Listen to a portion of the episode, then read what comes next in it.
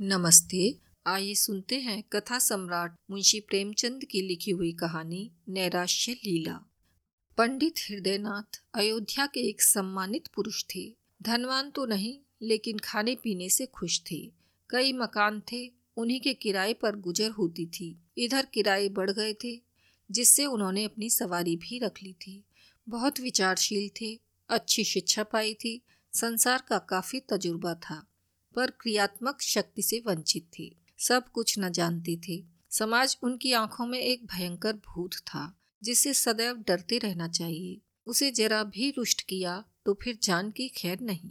उनकी स्त्री जागेश्वरी उनका प्रतिबिंब थी। पति के विचार उसके विचार और पति की इच्छा उसकी इच्छा थी। दोनों प्राणियों में कभी मतभेद न होता था। जागेश्वरी शिव उपासक थी, हृदयनाथ वैष्णव थे। पर दान और व्रत में दोनों को समान श्रद्धा थी।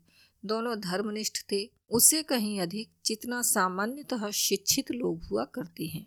इसका कदाचित यह कारण था कि एक कन्या के सिवा उनकी और कोई संतान न थी। उसका विवाह तेरहवें वर्ष में हो गया था और माता पिता को अब बस यही लालसा थी कि भगवान इसे पुत्रवती करे तो हम लोग नवासे के नाम अपना सब कुछ लिख लिखा कर निश्चिंत हो जाएँ। किंतु विधाता को कुछ और ही मंजूर था। कैलाश कुमारी का अभी गौना भी न हुआ था। वह अभी तक यह भी न जानने पाई थी कि विवाह का आशय क्या है कि उसका सुहाग उठ गया। वैधव्य ने उसके जीवन की अभिलाषाओं का दीपक बुझा दिया। माता और पिता विलाप कर रहे थे। घर में कोहराम मचा हुआ था, पर कैलाश कुमारी भौचक्की हो होकर सबके मुँह की ओर ताकती थी। उसकी समझ ही में न आता था कि यह लोग रोते क्यों हैं। माँ बाप की इकलौती बेटी थी। माँ बाप के अतिरिक्त वह किसी तीसरे व्यक्ति को अपने लिए आवश्यक न समझती थी। उसकी सुख कल्पनाओं में अभी पति का प्रवेश न हुआ था। वह समझती थी, स्त्रियाँ पति के मरने पर इसलिए रोती हैं कि वह उनका और उनके बच्चों का पालन करते हैं। मेरे घर में किस बात की कमी है? मुझे इसकी क्या चिंता है कि खाएँगे क्या, पहनेंगे क्या? मुझे जिस चीज़ की ज़रूरत होगी, बाबूजी तुरंत ला देंगे। अम्मा से जो चीज़ मांगूँगी, वह दे देंगी। फिर रोम किस लिए? वह अपनी माँ को रोते देखती तो रोती, पति के शोक से नहीं, माँ के प्रेम से। कभी सोचती, शायद यह लोग इसलिए रोते हैं कि कहीं मैं कोई चीज़ न मांग बैठूं, जिसे वह दे न सकें। तो मैं ऐसी चीज़ मांगूँगी ही क्यों? मैं अब भी तो उनसे कुछ भी नहीं मांगती। मैं आप ही मेरे लिए एक न एक चीज़ नित्य लाया करते हैं। क्या मैं अब कुछ और हो जाऊँगी? इधर माता का यह हाल था कि बेटी की सूरत देखते ही आँखों से आँसू की झड़ी लग जाती। बाप की दशा और भी करुणाजनक थी। घर में आना जाना छोड़ दिया। सिर पर हाथ धरे कमरे में अकेले उदास बैठे रहती। उसे विशेष दुख इस बात का था कि सहेलियाँ भी अब उसके साथ खेलने न आती थीं। उसने उनके घर जाने की माता से आज्ञा मांगी तो वह फूट फूट कर रोने लगी। माता पिता की यह दशा देखी तो उसने उनके सामने जाना छोड़ दिया। बैठी किससे कहानियाँ पढ़ा करती। उसकी एकांत प्रियता का माँ बाप ने कुछ और ही अर्थ समझा। लड़की शोक के मारे घुली जाती है। इस वज्राघात ने उसके हृदय को टुकड़े टुकड़े कर डाला है। एक दिन हृदयनाथ ने जागेश्वरी से कहा, जी चाहता है, घर छोड़कर कहीं भाग जाऊँ। इसका कष्ट अब नहीं देखा जाता। जागेश्वरी मेरी तो भगवान से यही प्रार्थना है कि मुझे संसार से उठा लें। कहाँ तक छाती पर पत्थर की सिल को रखूँ? हृदयनाथ, किसी भांति इसका मन बहलाना चाहिए, जिसमें शोक में विचार आने ही न पाए। हम लोगों को दुखी और रोते देखकर उसका दुख और भी दारुण हो जाता है। जागेश्वरी, मेरी तो बुद्धि कुछ काम नहीं करती। हृदयनाथ, हम लोग यूँ ही मातम करते रहे तो लड़की की जान पर बन जाएगी। अब कभी कभी उसे लेकर सैर करने चली जाया करूँ। कभी कभी थिएटर दिखा दिया, कभी घर में गाना बजाना करा दिया। इन बातों से उसका दिल बहलता रहेगा। जागेश्वरी, मैं तो उसे देखते ही रो पड़ती हूँ, लेकिन अब जब्त करूँगी। तुम्हारा विचार बहुत अच्छा है। बिना दिल बहलाव के उसका शोक दूर न होगा। हृदयनाथ, मैं भी अब उससे दिल बहलाने वाली बातें किया करूँगा। कल एक सैर भी लाऊँगा अच्छे अच्छे दृश्य जमा करूँगा। ग्रामोफोन तो आज ही मंगवाए देता हूँ। बस उसे हर वक्त किसी न किसी काम में लगाए रहना चाहिए। एकांतवास शोक ज्वाला के लिए समीर के समान है। उस दिन से जागेश्वरी ने कैलाश कुमारी के लिए विनोद और प्रमोद के सामान जमा करने शुरू किए। कैलाशी माँ के पास आती तो उसकी आँखों में आँसू की बूंदें न देखती, होठों पर हँसी की आभा दिखाई देती। वह मुस्कुराकर कहती, बेटी आज थिएटर में बहुत अच्छा तमाशा होने वाला है। चलो देख आए। कभी गंगा स्नान की ठहरती, वहाँ माँ बेटी किश्ती पर बैठकर नदी में जल विहार करती। कभी दोनों संध्या समय पार्क की ओर चली जाती। धीरे धीरे सहेलियाँ भी आने लगी। कभी सबकी सब बैठकर ताश खेलती, कभी गाती बजाती। पंडित हृदयनाथ ने भी विनोद की सामग्रियाँ जुटाई। कैलाशी को देखते ही मग्न होकर बोलते, बेटी आओ, आज तुम्हें कश्मीर के दृश्य दिखाऊँ। कभी कहते, आओ, आज स्विट्जरलैंड की अनुपम झांकी और झरनों की छटा देखें।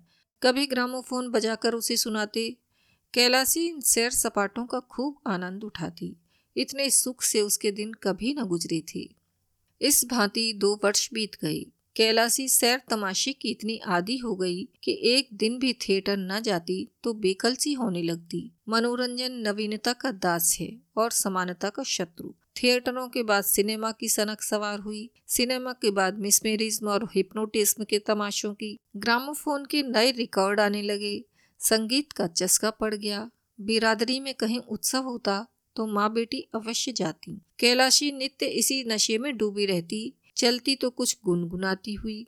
किसी से बातें करती तो वही थिएटर और सिनेमा की। भौतिक संसार से अब उसे कोई वास्ता न था। अब उसका निवास कल्पना के संसार में था। दूसरे लोक की निवासिनी होकर उसे प्राणियों से कोई सहानुभूति न रही। किसी के दुख पर जरा भी दया न आती, स्वभाव में उच्छृंखलता का विकास हुआ। अपनी सुरुचि पर गर्व करने लगी। सहेलियों से डींगे मारती, यहाँ के लोग मूर्ख हैं। यह सिनेमा की कद्र क्या करेंगे? इसकी कद्र तो पश्चिम के लोग करते हैं। वहाँ मनोरंजन की सामग्रियाँ उतनी ही आवश्यक हैं जितनी हवा। तभी तो वे इतने प्रसन्न चित्त रहते हैं। मानो किसी बात की चिंता ही नहीं।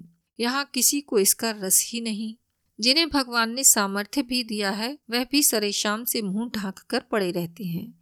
सहेलियाँ कैलासी की यह गर्वपूर्ण बातें सुनती और उसकी और भी प्रशंसा करती। वह उनका अपमान करने के आवेग में आप ही हास्यास्पद बन जाती थी।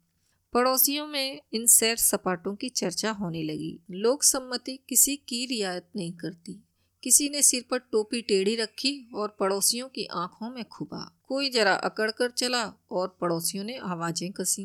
विधवा के लिए पूजा पाठ है, तीर्थ व्रत है, मोटा खाना है, मोटा पहनना है। उसे विनोद और विलास, राग और रंग की क्या ज़रूरत? विधाता ने उसके सुख के द्वार बंद कर दिए हैं। लड़की प्यारी सही, लेकिन शर्म और हया भी तो कोई चीज़ है। जब माँ बाप ही उसे सिर चढ़ाए हुए हैं तो उसका क्या दोष? मगर एक दिन आँखें खुलेंगी अवश्य। महिलाएँ कहती, बाप तो मर्द है, लेकिन माँ कैसी है? उसको जरा भी विचार नहीं कि दुनिया क्या कहेगी। कुछ उन्हीं की एक दुलारी बेटी थोड़े ही है। इस भांति मन को बढ़ाना अच्छा नहीं। कुछ दिनों तक तो यह खिचड़ी आपस में पकती रही। अंत में एक दिन कई महिलाओं ने जागेश्वरी के घर पदार्पण किया। जागेश्वरी ने उनका बड़ा आदर सत्कार किया। कुछ देर तक इधर उधर की बातें करने के बाद एक महिला बोली, महिलाएँ रहस्य की बातें करने में बहुत अभ्यस्त होती हैं। बहन तुम्हें मज़े में हो कि हँसी खुशी में दिन काट देती हो। हमें तो दिन पहाड़ हो जाता है। न कोई काम, न धंधा, कोई कहाँ तक बातें करे? दूसरी देवी ने आँखें मटकाते हुए कहा, अरे तो यह तो बदे की बात है, सभी के दिन हँसी खुशी में कटे तो रोए कौन? यहाँ तो सुबह से शाम तक चक्की चूल्हे ही से छुट्टी नहीं मिलती। किसी बच्चे को दस्त आ रहे हैं तो किसी को ज्वर चढ़ा हुआ है। कोई मिठाइयों की रट लगा रहा है तो कोई पैसों के लिए महना मथ मचाए हुए है। दिन भर हाय हाय करते बीत जाता है। सारे दिन कठपुतलियों की भांति नाचती रहती हूँ। तीसरी रमणी ने इस कथन का रहस्यमय भाव से विरोध किया। बदे की बात नहीं, वैसा दिल चाहिए। तुम्हें तो कोई रात सिंहासन पर बैठा दे, तब भी तस्किन न होगी, तब तुम और भी हाय हाय करोगी। इस पर एक वृद्धा ने कहा, नौज ऐसा दिल, यह भी कोई दिल है कि घर में चाहे आग लग जाए, दुनिया में कितना ही उपहास हो रहा हो, लेकिन आदमी अपने राग रंग में ही मस्त रहे। वह दिल है कि पत्थर, हम गृहिणी कहलाती हैं। हमारा काम है अपनी गृहस्थी में रत रहना। आमोद प्रमोद में दिन काटना हमारा काम नहीं। और महिलाओं ने इस निर्दय व्यंग पर लज्जित होकर सिर झुका लिया। वे जागेश्वरी की चुटकियाँ लेना चाहती थीं, उसके साथ बिल्ली और चूहे की निर्दय क्रीड़ा करना चाहती थीं। आहत को तड़पाना उनका उद्देश्य था। इस खुली हुई चोट ने उनके पर पीड़न प्रेम के लिए कोई गुंजाइश न छोड़ी, किंतु जागेश्वरी को ताड़ना मिल गई। स्त्रियों के विदा होने के बाद उसने जाकर पति से यह सारी कथा सुनाई। हृदयनाथ उन पुरुषों में न थे जो प्रत्येक अवसर पर अपनी आत्मिक स्वाधीनता का स्वांग भरते हैं। हठ धर्मी को आत्म स्वातंत्र के नाम से छिपाते हैं। वह सचिंत भाव से बोले तो अब क्या होगा? जागेश्वरी, तुम ही कोई उपाय सोचो। हृदयनाथ, पड़ोसियों ने जो आक्षेप किया, वह सर्वथा उचित है। कैलाश कुमारी के स्वभाव में मुझे एक विचित्र अंतर दिखाई दे रहा है। मुझे स्वयं ज्ञात हो रहा है कि उसके मन बहलाव के लिए हम लोगों ने जो उपाय निकाला है, वह मुनासिब नहीं है। उनका यह कथन सत्य है कि विधवाओं के लिए यह आमोद प्रमोद वर्जित है। अब हमें यह परिपाटी छोड़नी पड़ेगी। जागेश्वरी, लेकिन कैलाशी तो इन खेल तमाशों के बिना एक दिन भी नहीं रह सकती। हृदयनाथ, उसकी मनोवृत्तियों को बदलना पड़ेगा। शनय शनय यह विलासोन्माद शांत होने लगा। वासना का तिरस्कार किया जाने लगा। पंडित जी संध्या समय ग्रामोफोन न बजाकर कोई धर्म ग्रंथ पढ़कर सुनाती। स्वाध्याय संयम उपासना में माँ बेटी रत रहने लगी। कैलाशी को गुरुजी ने दीक्षा दी। मोहल्ले और बिरादरी की स्त्रियाँ आईं। उत्सव मनाया गया। माँ बेटी अब किश्ती पर सैर करने के लिए गंगा न जाती, बल्कि स्नान करने के लिए जाती। मंदिरों में नित्य जाती। दोनों एकादशी का निर्जल व्रत रखने लगी। कैलाशी को गुरुजी नित्य संध्या समय धर्मोपदेश करते। कुछ दिनों तक तो कैलाशी को यह विचार परिवर्तन बहुत कष्टजनक मालूम हुआ, पर धर्मनिष्ठा नारियों का स्वाभाविक गुण है। थोड़े ही दिनों में उसे धर्म से रुचि हो गई। अब उसे अपनी अवस्था का ज्ञान होने लगा था। विषय वासना से चित्त आप ही आप खींचने लगा। पति का यथार्थ आशय समझ में आने लगा था। पति ही स्त्री का सच्चा मित्र, सच्चा पथ प्रदर्शक और सच्चा सहायक है। पति विहीन होना किसी घोर पाप का प्रायश्चित है। पूर्व जन्म में कोई अकर्म किया होगा, पतिदेव जीवित होते तो मैं फिर माया में फंस जाती। प्रायश्चित का अवसर कहाँ मिलता? गुरुजी का वचन सत्य है कि परमात्मा ने तुम्हें पूर्व कर्मों की प्रायश्चित का यह अवसर दिया है। वैधव्य यातना नहीं है, जीवोद्धार का साधन है। मेरा उद्धार त्याग, वैराग, भक्ति और उपासना ही से होगा।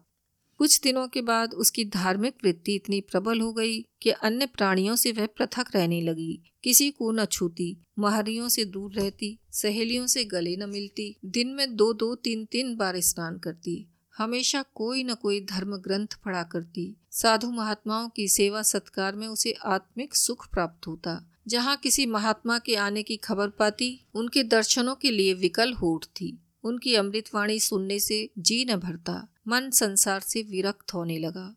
तल्लीनता की अवस्था प्राप्त हो गई। घंटों ध्यान और चिंतन में मग्न रहती सामाजिक बंधनों से घृणा हो गई। हृदय स्वाधीनता के लिए लालायित हो गया। यहाँ तक कि तीन ही वर्षों में उसने संन्यास ग्रहण करने का निश्चय कर लिया।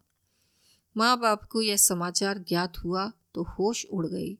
माँ बोली, बेटी, अभी तुम्हारी उम्र ही क्या है जो तुम ऐसी बातें सोचती हो? कैलाश कुमारी माया मोह से जितनी जल्द निवृत्ति हो जाए, उतना ही अच्छा। हृदयनाथ, कितनी बदनामी होगी। कैलाश कुमारी, अपने को भगवान के चरणों में अर्पण कर चुकी तो मुझे बदनामी की क्या चिंता? जागेश्वरी, बेटी तुम्हें न हो, हमको तो है। हमें तो तुम्हारा ही सहारा है। तुमने जो सन्यास ले लिया तो हम किस आधार पर जिएँगे? कैलाश कुमारी, परमात्मा ही सबका आधार है। किसी दूसरे प्राणी का आश्रय लेना भूल है। दूसरे दिन यह बात मोहल्ले वालों के कानों में पहुँच गई। जब कोई अवस्था असाध्य हो जाती है तो हम उस पर व्यंग करने लगते हैं। यह तो होना ही था, नई बात क्या हुई? लड़कियों को इस तरह स्वच्छंद नहीं कर दिया जाता। फूले न समाते थे कि लड़की ने कुल का नाम उज्जवल कर दिया। पुराण पढ़ती है, उपनिषद और वेदांत का पाठ करती है। धार्मिक समस्याओं पर ऐसी ऐसी दलीलें करती है कि बड़े बड़े विद्वानों की जबान बंद हो जाती है। तो अब क्यों पछताते हैं? भद्र पुरुषों में कई दिनों तक यही आलोचना होती रही। लेकिन जैसे अपने बच्चों की दौड़ते दौड़ते धम से गिर पड़ने पर हम पहले क्रोध के आवेश में उसे झिड़कियाँ सुनाते हैं, उसके बाद गोद में बिठाकर आँसू पहुँचने और फुसलाने लगते हैं। उसी तरह इन भद्र पुरुषों ने व्यंग के बाद इस गुत्थी के सुलझाने का उपाय सोचना शुरू कर दिया। कई सज्जन हृदयनाथ के पास आए और सिर झुकाकर बैठ गए। विषय का आरंभ कैसे हो?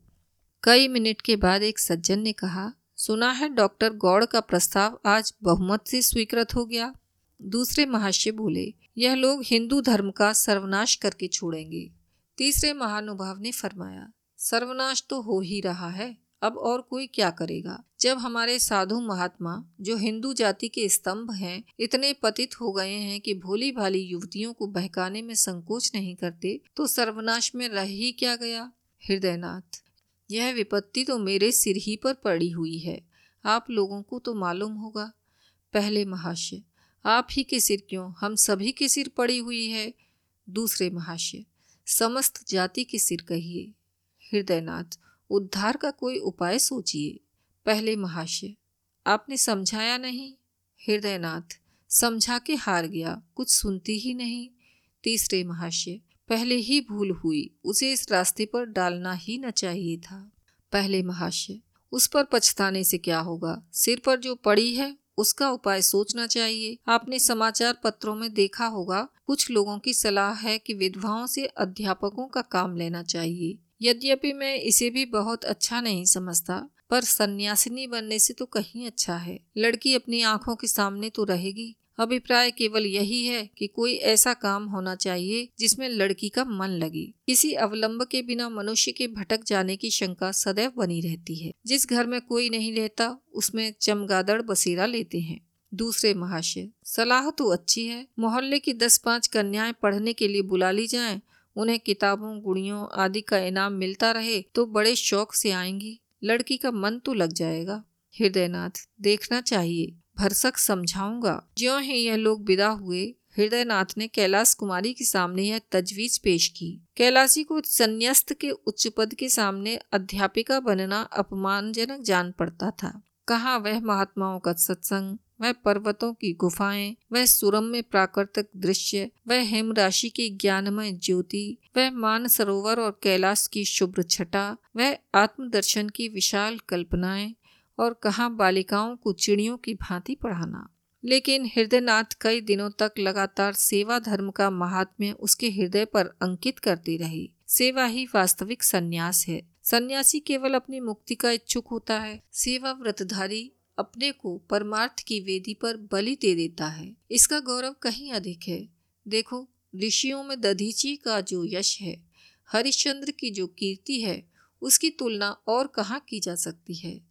संन्यास, स्वार्थ है, सेवा, त्याग है, आदि आदि। उन्होंने इस कथन की उपनिषदों और वेद मंत्रों से पुष्टि की। यहाँ तक कि धीरे धीरे कैलाशी के विचारों में परिवर्तन होने लगा। पंडित जी ने मोहल्ले वालों की लड़कियों को एकत्र किया, पाठशाला का जन्म हो गया। नाना प्रकार के चित्र और खिलौने मंगाए। पंडित जी स्वयं कैलाश कुमारी के साथ लड़कियों को पढ़ाते, कन्याएँ शौक से आती। उन्हें यहाँ पढ़ाई खेल जैसी मालूम होती।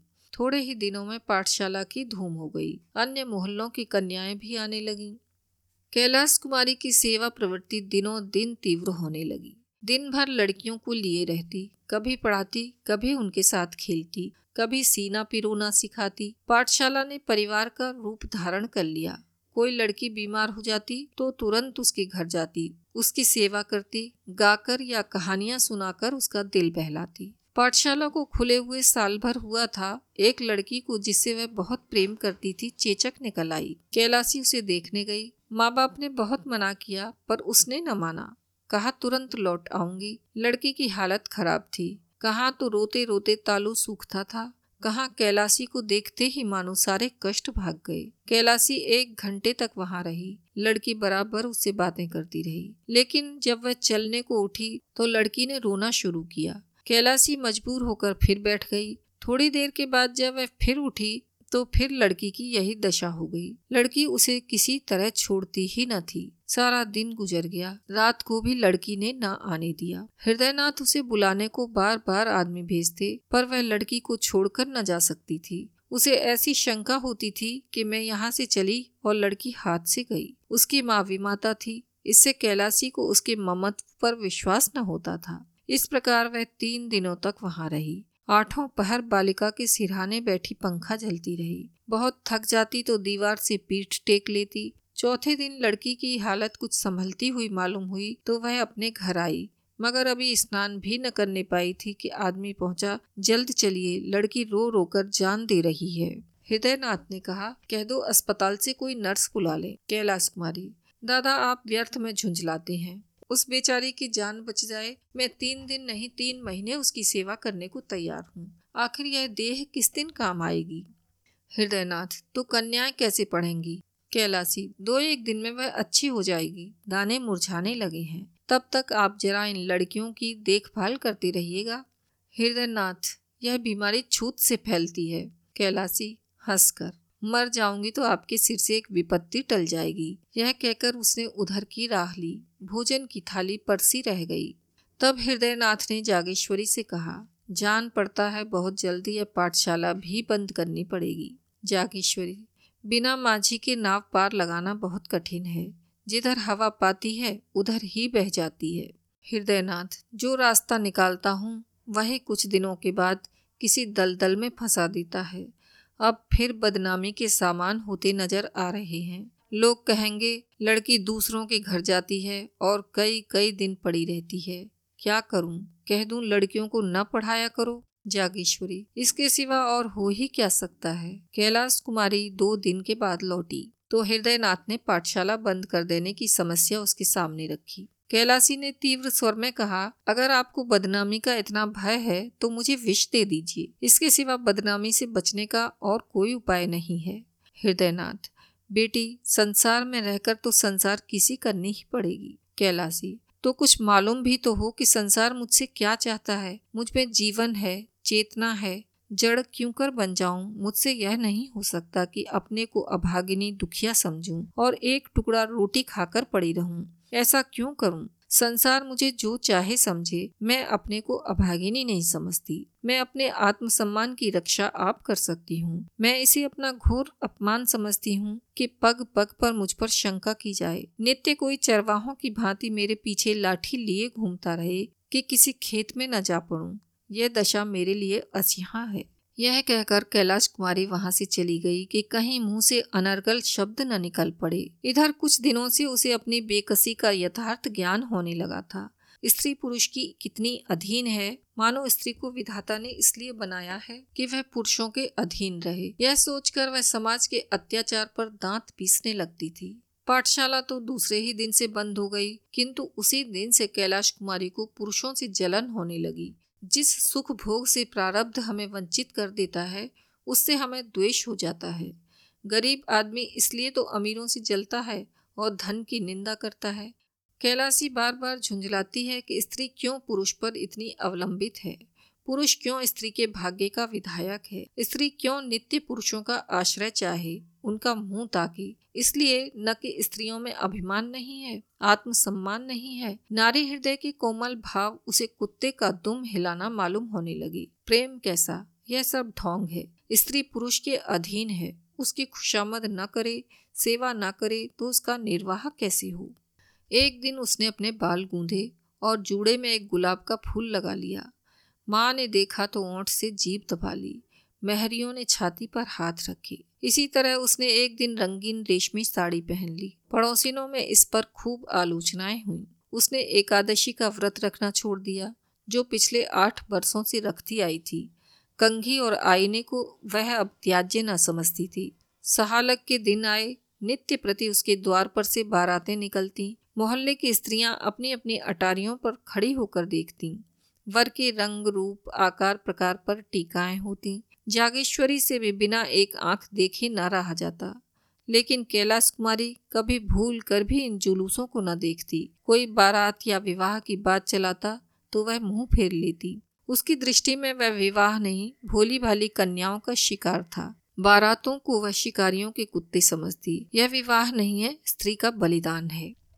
तीज का व्रत आया, घरों में सफ़ाई होने लगी। रमणियाँ इस व्रत को रखने की तैयारियाँ करने लगी। जागेश्वरी ने भी व्रत का सामान किया नई नई साड़ियाँ मंगवाई। कैलाश कुमारी की ससुराल से इस अवसर पर कपड़े, मिठाइयाँ और खिलौने आया करती थी। अब की भी आए। यह विवाहिता स्त्रियों का व्रत है। इसका फल है पति का कल्याण। विधवाएँ भी इस व्रत का यथोचित रीति से पालन करती हैं। पति से उनका संबंध शारीरिक नहीं, वरन आध्यात्मिक होता है। उसका इस जीवन के साथ अंत नहीं होता, अनंत काल तक जीवित रहता है। कैलाश कुमारी अब तक यह व्रत रखती आई थी। अब कि उसने निश्चय किया, मैं व्रत न रखूँगी। माँ ने सुना तो माथा ठोक लिया। बोली, बेटी, यह व्रत रखना तुम्हारा धर्म है। कैलाश कुमारी, पुरुष भी स्त्रियों के लिए कोई व्रत रखते हैं? जागेश्वरी, मर्दों में इसकी प्रथा नहीं है? कैलाश कुमारी इसलिए न कि पुरुषों को स्त्रियों की जान उतनी प्यारी नहीं होती जितनी स्त्रियों को पुरुषों की जान, जागेश्वरी। स्त्रियाँ पुरुषों की बराबरी कैसे कर सकती हैं? उनका तो धर्म है अपने पुरुष की सेवा करना, कैलाश कुमारी। मैं इसे अपना धर्म नहीं समझती। मेरे लिए अपनी आत्मा की रक्षा के सिवा और कोई भी धर्म नहीं। जागेश्वरी, बेटी गजब हो जाएगा, दुनिया क्या कहेगी? कैलाश कुमारी, फिर वही दुनिया, अपनी आत्मा के सिवा मुझे किसी का भय नहीं। हृदयनाथ ने जागेश्वरी से सब बातें सुनी तो चिंता सागर में डूब गए इन बातों का क्या आशय? क्या आत्मसम्मान का भाव जागृत हुआ है?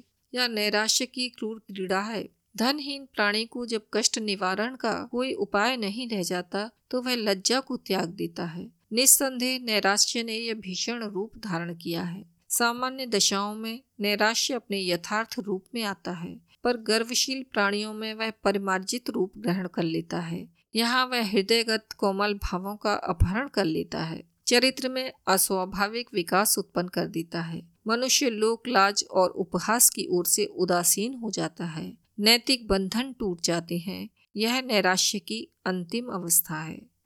हृदयनाथ इन्हीं विचारों में मग्न थे कि जागेश्वरी ने कहा, अब क्या करना होगा? हृदयनाथ, क्या बताऊँ? जागेश्वरी, कोई उपाय है? हृदयनाथ, बस एक ही उपाय है पर उसे जबान पर नहीं ला सकता। अभी आप सुन रहे थे प्रेमचंद की लिखी कहानी नैराश्य लीला।